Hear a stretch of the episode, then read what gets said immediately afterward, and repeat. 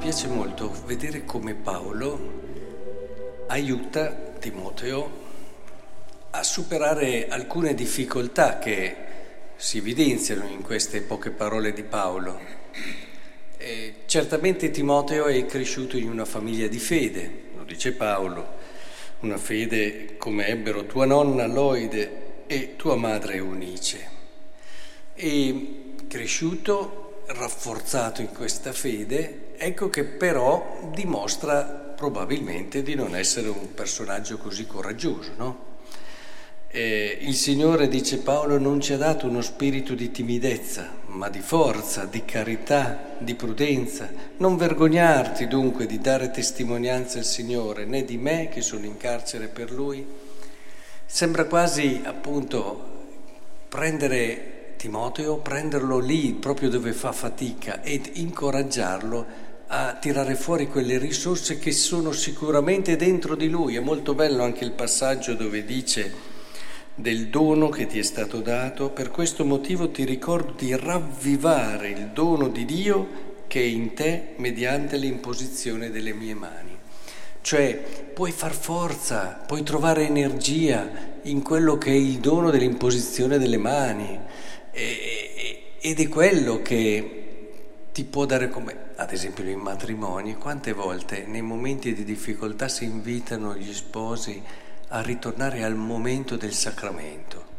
al momento del sacramento dove hanno ricevuto una promessa da parte di Dio, una solenne promessa. E voi affidate il vostro amore a me e io non vi abbandonerò mai. E quindi potete sempre, sempre contare su di me. E questo anche, penso, all'ordinazione per l'imposizione delle mani di un sacerdote anche nei momenti difficili, ecco che viene ravvivato quel dono, quella promessa di Dio, quell'impegno che Dio si è preso solennemente e sappiamo che Dio quando si prende un impegno eh, lo, lo rispetta sempre.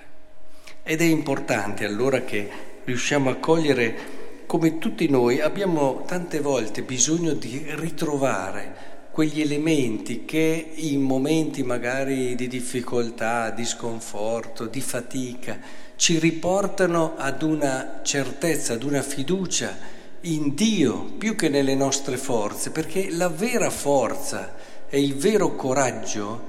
eh, non sono quelli di un carattere che è portato a essere più coraggioso di altri, ma sono quelli che si fondano sulla promessa di Dio. Vogliamo avere coraggio, vogliamo fondare, per riprendere gli esempi fatti, il nostro matrimonio in modo solido, oltre che fare quel giusto lavoro di maturazione umana e spirituale, ma anche questo non è così importante come affidare a Dio questo nostro impegno, promessa e amore. E così per un sacerdote.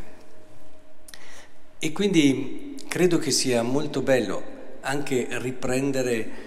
Paolo che incoraggia Timoteo e gli vuole dare forza, guarda hai una famiglia dove sei cresciuto nella fede, non prenderlo perché per alcuni può essere anche un aspetto di debolezza, nel senso che